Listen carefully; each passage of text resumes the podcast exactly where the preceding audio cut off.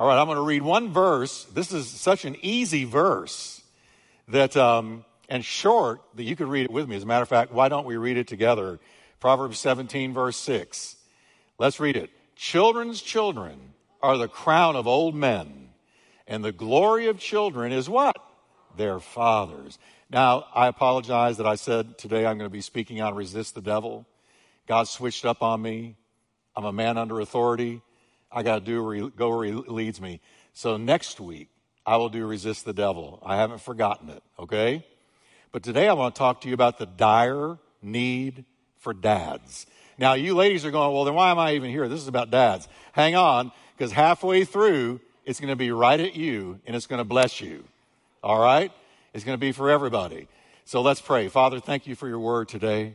Bless it to our hearts in Jesus' name. Thank you for fatherhood. Thank you, Lord, that you are our Heavenly Father.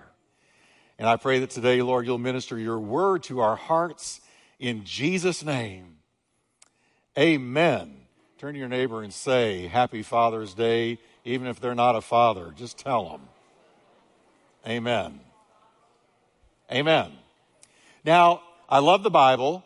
If the Bible doesn't say it, I have nothing to preach on. And, and I want you to notice here that he says for grandchildren that uh, their crown is the grandfather. The crown of grandchildren is the grandfather. So, any grandfathers in here catch that? That you're a crown to your grandchildren. But then it says the glory of children are their fathers. So there's two things there granddads and dads. Now, Solomon, who had an awesome dad, though he was very flawed, David, Solomon is telling us that a father is the foundation of a child's character. A, chi- a child's character is formed greatly by the dad. The glory of children is their father. A child will look at his father's integrity, his success, his wisdom, his love the way he treats others. Watch this the way he treats women, the way he treats his wife. This is all being logged away in the mind of the children. The glory of children is their fathers. And, and that's why dads are so important. And I'm not here, listen, I want to be clear today. I'm not here in any way to point a finger at dads. No, I'm here to, to um, deposit in you what the Bible says about the importance and the calling and the divine order of fatherhood. What it means, what God did, because God created dads. Amen. The Bible has a lot to say about the importance of fathers. Now, watch this the word mother is found uh, 363 times in the Bible. That's a lot. 363 times mothers are mentioned. But guess how many times Fathers are mentioned 1,300. 1,300 times. Any male can sire a child. No big deal. But it takes a man to be a good father. That said, we live in a nation that is plagued by absentee fathers. Now, I'm going to take this where I, where I know our nation is. Again, I'm not pointing any fingers at anybody. There's no condemnation in this house. Lord knows I'm a very flawed man. But I got to tell you what's going on in our nation. Because how many of you have noted that our nation is extremely troubled and divided right now and confused and angry? And we are in great tumult as a nation like I've never seen. And I've been here my whole life. But I've never seen our nation like this. Not ever. And I personally believe that part of the reason for the tumult and the anger and the violence in the streets and all of that is because dads aren't home. Let me read to you a few statistics from secular sources. Now, I didn't get this out of some Christian publication. I'm letting the world give us a report on its own stats about the importance of dads that are there, that are present tense, that are there emotionally and they're physically in the home. Listen to this. The U.S. Department of Health census reports that 63% of youth suicides are from fatherless homes. 90% of all homeless and runaway children, 90%, are from fatherless homes. 85% of all children who show behavior disorders come from fatherless homes, 20 times the average. 80% of men that grow up with anger problems come from fatherless homes, 14 times the average.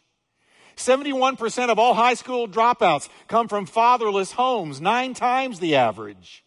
75% of all adolescent patients in chemical abuse centers come from fatherless homes, 10 times the average. 70% of youth in state operated institutions come from fatherless homes, nine times the average. And finally, 85% of all youths in prison come from fatherless homes, 20 times the average. Now, you can't look at that and not connect the dots. That there is something that we men need to realize God has placed on us. God has placed on us a calling, a very, very important place in the home. We are very, very needed. The glory of children. Listen, if the glory of children are their fathers, then when the father is gone, a great emptiness is left behind, and the enemy is happy to fill the vacuum. It's interesting to me that before American culture began undermining dads, you'll notice all the sitcoms have dads as the dodos. You look at all modern sitcoms, look at the dad in the sitcom. They're never a man of wisdom. Andy Griffith was gone a long time ago. So was Father Knows Best. No, something else swooped into Hollywood and into the scripts that were written and into the American culture that began to undermine men and undermine dads and make them look stupid, foolish. The, the mom was always smarter, the dad's always the dunce. I, I see a trend, I see something that the enemy has begun to do long ago and it's now in full bloom. It's an attack on God's divine order. We, we don't even know what gender we are anymore. A Supreme Court appointee or a Supreme Court possibility was asked, What's a woman? Well, it depends on what you mean by a woman.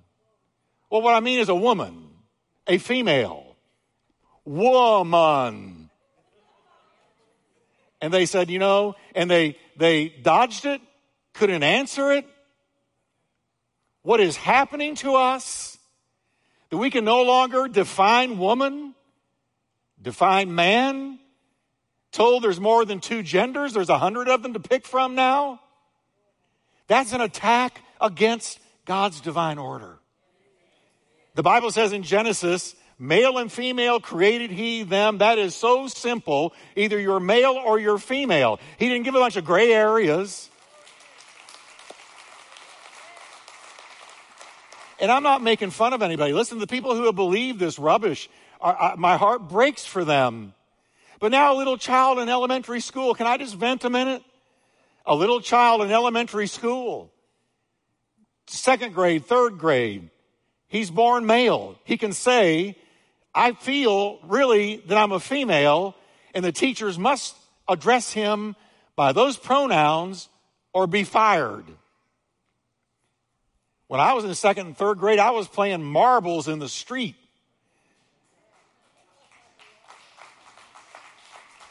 I, I, I was, I was talking to somebody yesterday.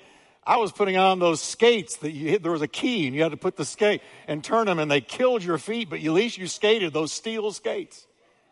We were catching fireflies. I was looking for fossils in the woods.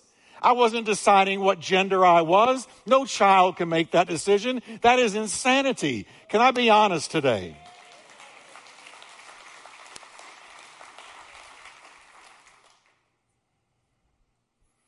So before American culture began undermining dads and attacking the very notion of gender and characterizing dads as unnecessary and not near as smart as mom, there were actually hit songs that were written about dads. Paul Petersen wrote one in 1963. It read like this My dad. Now here is a man. Just makes me want to tear up reading this. To me, he's everything strong. No, he can't do wrong. My dad. My dad. Now he understands when I bring him troubles to share. Oh, he's always there. My dad. And that was a hit. Would that fly today? It wouldn't get down the street.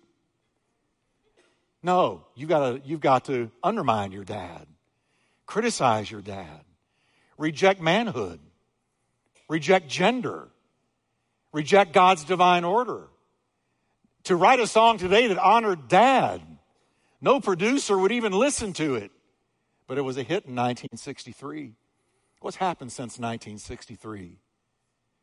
What's happened to our culture? What's happened to our nation? What has happened to our thinking? Paul Petersen was bragging on his dad, who was his glory. Now, it could be you didn't have a dad like that, and I understand that. That's why, for many, Father's Day is hard. So is Mother's Day for many. Father's Day might bring mixed feelings to you because your dad was abusive, or had an alcohol or a drug problem or ended up in prison or was never there.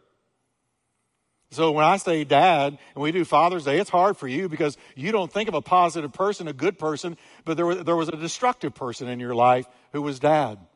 And, and it's even hard for you to relate to God as father because you, you want to project onto God what your earthly dad was like. And I understand that. That's real. Maybe you even lost your dad early to death. My dad lost his dad when he was eight years old. And he grew up without a dad. And so because of that, he didn't really know a lot of the time how to be a dad because he never had one. So maybe that happened. But I'm here today to tell you about an incredible father we can all have. I want to talk to you about an incredible father. I want you to listen very carefully because good news Good news is where you had a good dad, a bad dad, an in between dad. Listen, I want to tell you about a perfect dad. I want to tell you about the best dad you can ever have. And I'm being very serious. I want to tell you about the best dad you and I can ever have. And that is our Heavenly Father, our Father who is in heaven, our Heavenly Father.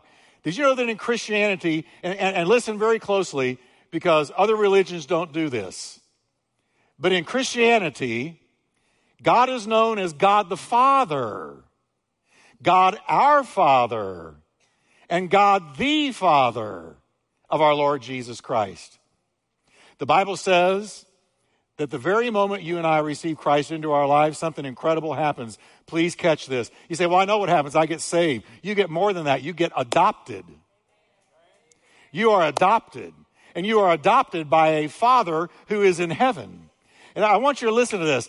Romans 8:15 For you have not received a spirit of bondage again to fear, but you have received the spirit of divine adoption as sons and daughters, by whom we cry, Abba, Father.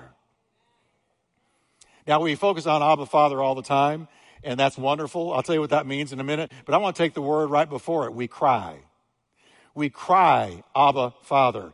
That one little three letter word, cry, comes from a Greek word that means to shout, to cry out. It's even used uh, to, uh, to describe a raven's cry. It, means to shout uh, loudly, with deep emotion.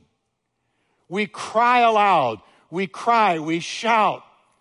It's talking about that moment when you and I realize that God the Father has become my Father, that I have become saved. What does that mean? When you're saved, it means God is now your Father. Until you're saved, He's not your Father. Until you're saved, you're not a child of God. You are created by God, but you're not a child of God until you turn to Christ and the Spirit of God comes to live in you. And when that happens, we shout we cry. It comes from deep within because there is that moment where the Spirit testifies to our spirit that we are children of God and have been adopted, and now I've got a divine daddy.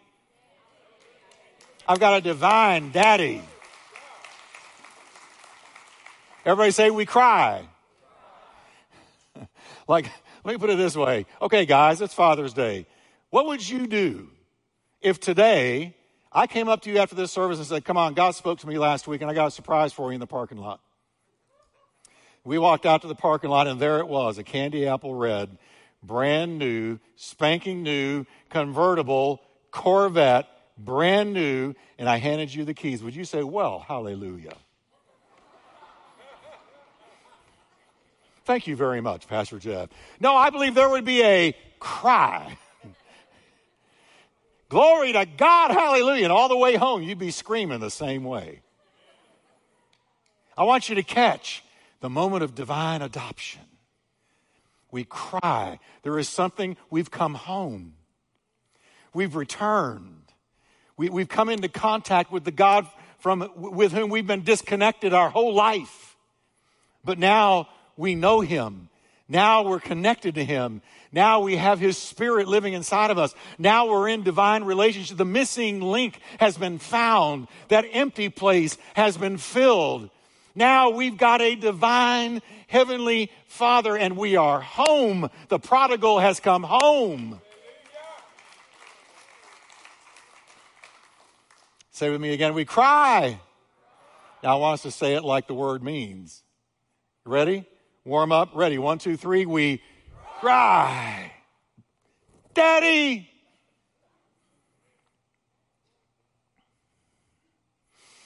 And that's what Abba Father means Daddy, Papa. Those are synonyms. Every born again child of God through faith in Jesus Christ has been adopted into the family of God. Listen to this verse. Ephesians 2:19. You are members of God's very own family. Look around you. This is your family. These aren't just people coming to church. This is your kin, your spiritual kin. You say, Well, I don't even like them all. You don't have to like them, you just have to love them. I don't like everybody, but I do love everybody. Uh, you, you, you, see, you don't have to like somebody to love them.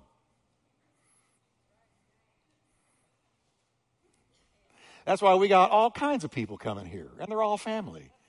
We got some come in with blue hair, purple hair, pink hair, no hair, dressed in all different ways and all different races. But you know what? We're all kin. We're all family. Isn't that what he just said? You are members of God's very own family. Citizens of God's country. Did you catch that? Citizens of God's country. Yes, we're Americans, but we're also heavenly ends. Our country is heaven. And you belong in God's household with every other Christian. You find when you read the Old Testament, a holy God is presented, a, majestic creator of justice and love and mercy. But rarely in the Old Testament will you ever find him called Father. It's not there. But with the arrival of Jesus, all of that changed. You want to know how Jesus changed things? Let me tell you how he did it. He put a face on God that we can approach. Jesus presents God as an engaged, loving, affectionate father who loves us and wants uh, to develop a deep, intimate, meaningful relationship with us. He's a relator. He's not out there casting lightning bolts at all of us. No, he wants to be in relationship with us. And, and that's why he sent his son, because Jesus really is the, the bridge over your and my troubled waters. By Jesus, we walk across into relationship with God. Jesus called God your Father, our Father, the Father. Have you thought about God like that lately? Some Christians are really sad. They walk around just thinking God's mad at them all the time. Well, I'm not living up. I know I'm not living up, so he's probably mad at me. When they picture a furrow, furrow browed God with steam coming out of his ears, just waiting for you to make a mistake so he can step on you like a roach. That's not God. That's not the God that Jesus presented. No. He over and over and over and over again, Jesus referred to God as Father in the Gospels. And you read the epistles the apostles wrote, and they refer to God as Father over and over again. And you know, in Jesus' time, if you addressed God as Father, it was very revolutionary because that's not how the Jewish people addressed God at all. No, they wouldn't even utter his name. He was so fearful. They wouldn't even utter his name. In fact, when Jesus referred to God as his father, he was accused of blasphemy. Yeah. That's one of the reasons they charged him uh, and killed him. He called God his father, and he made himself to be God. Both were true.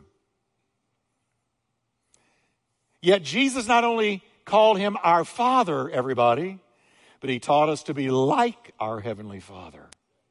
Is you want to have somebody to model your life after? Model it after God. He said, Bless those that curse you, that you may be the sons of your Father in heaven. For he makes his sun arise on the evil and on the good. So be like him. Emulate him. Mirror him. Reflect him. Act like him. Think like him. Do like him. Jesus taught that we could approach God as our Father. He said, Pray this way Our Father. Isn't that interesting? In the Lord's famous prayer, the first two words, He teaches us to approach God as our Daddy, our Father. Everybody say with me, Our Father. He said, When you pray, that's the first thing that needs to be in your mind that He is your Father, our Father, who art in heaven. Hallowed be your name. He taught us to trust in the care of God because He's our Father. He said, If you then, though you are evil, know how to give good gifts to your children, how much more will your Father in heaven give good gifts to those that ask Him? He'll take care of you. The Lord taught that when we receive Him as our Savior, He will literally acknowledge us before God, the Father, on Judgment Day. Oh, I'm so glad that Jesus is going to be there right next to me as my attorney and my advocate. And when I face God, Jesus is going to say, He's mine. He's mine. He's washed in the blood. He's mine. He's mine. Jesus said, Whoever acknowledges me before men, I will also acknowledge him before my Father in heaven. He taught us about the heavenly concern of God as our Father over all people. God loves the whole world. God so loved the whole world, he gave his only begotten Son, that whoever believes on him would not perish, but have everlasting life. Jesus said in the same way, Your Father in heaven is not willing that any would perish, but all would come to the knowledge of the truth. And one of my favorite pictures of Jesus, or pictures that Jesus painted of God the Father, is his providing care for us. I want you to say with me, He's my provider. See, that's what a father does. I mean, my kids still, that's the way they see me.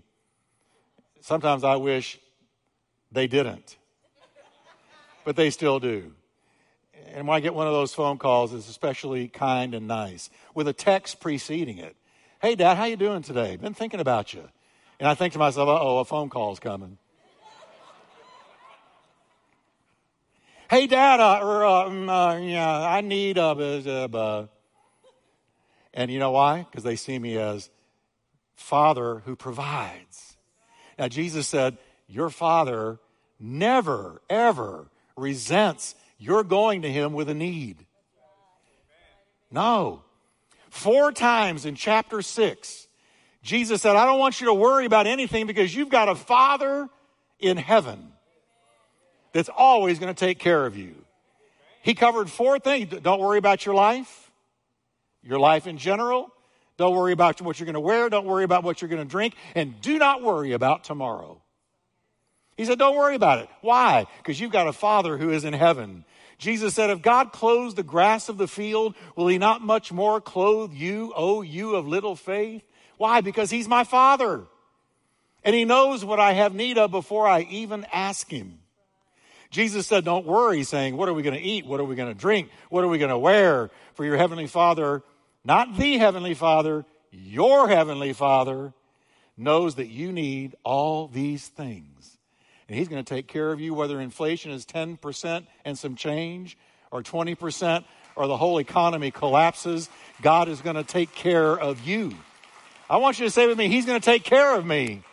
Come on, everybody. That's his. Re- Somebody said to me, he said, Pastor Jeff, what are you going to do if people can't come to church anymore because of gas and, and, and the tithe really drops and, and all of that? What are you going to do? And I said, I'm going to trust my Father. Now, I'm no spiritual giant, but I know that if this work is of God, nothing can destroy it. And if it's not of God, it needs to go.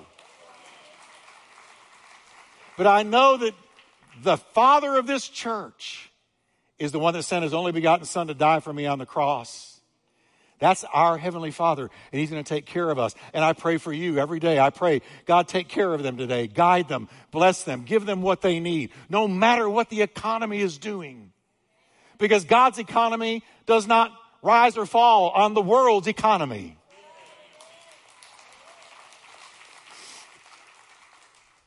Amen. Jesus took the Old Testament God of fire, holiness, wrath, justice, put a face on him that we can approach. He said to the disciples, If you really know me, you will know my Father. Catch this, everybody.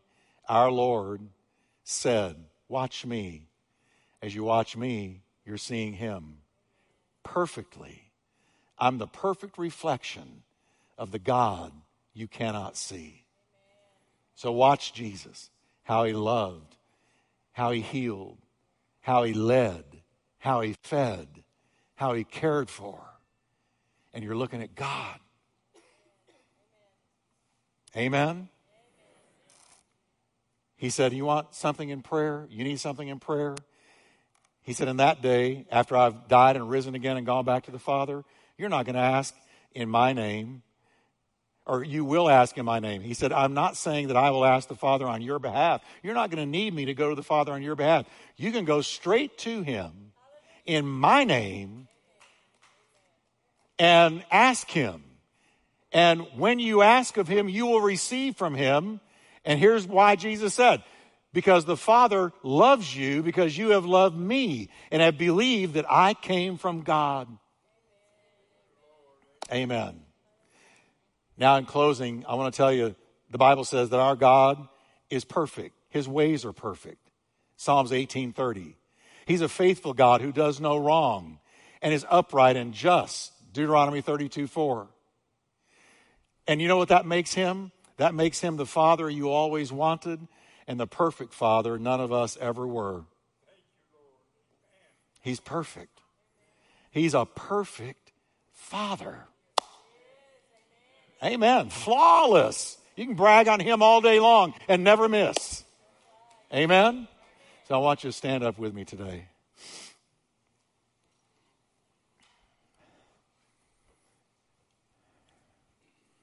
If you didn't have a father who was approachable, loving, or present, then God, as your heavenly father, is waiting to more than make up for what you missed because my dad didn't have a dad. He was a very distant dad.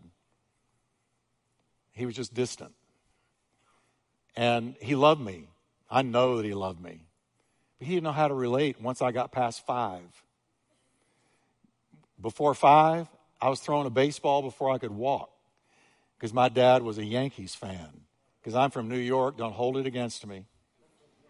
I'm from New York, and the Yankees, he raised me on Babe Ruth. He raised me on Mickey Mantle, Roger Maris, Yogi Berra. He, all of those were his heroes. My dad cried when Mickey Mantle died. So I was throwing a baseball before I could walk.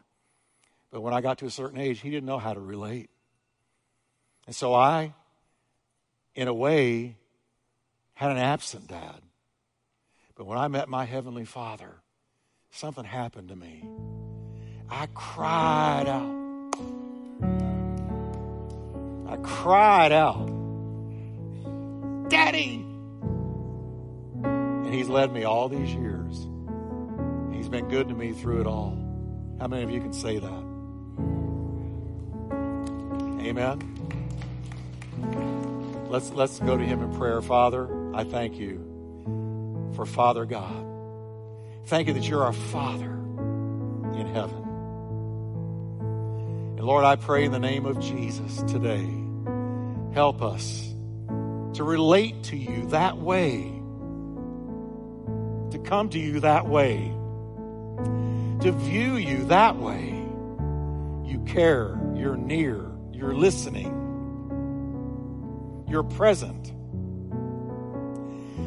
And I pray, Lord, if there's anyone here who does not know God as Father, today they will be led to Christ today. With our heads bowed, if you can say, Jeff, good message. I enjoyed your talking.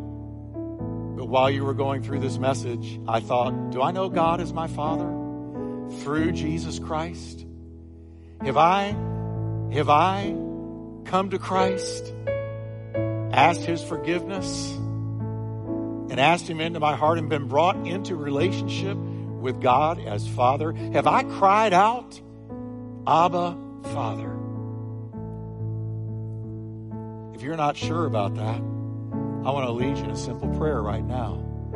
I wouldn't want to get on I 35 if I didn't have that question answered. So I'm going to lead a simple prayer. And if you got a question mark about it, I want you today, I invite you, come to God through Christ and let Him become your Heavenly Father. Pray with me right now this prayer. Say, Lord Jesus, I believe you died for me and rose from the dead so that I could be saved. Forgive me of all my sins. And I invite you, Lord, to come into my heart as Savior and Lord and pour your Spirit into my soul. And I will look up and cry, Abba, Father. Make me a part of the family of God today, Lord, by birth, by being born again. In Jesus' name.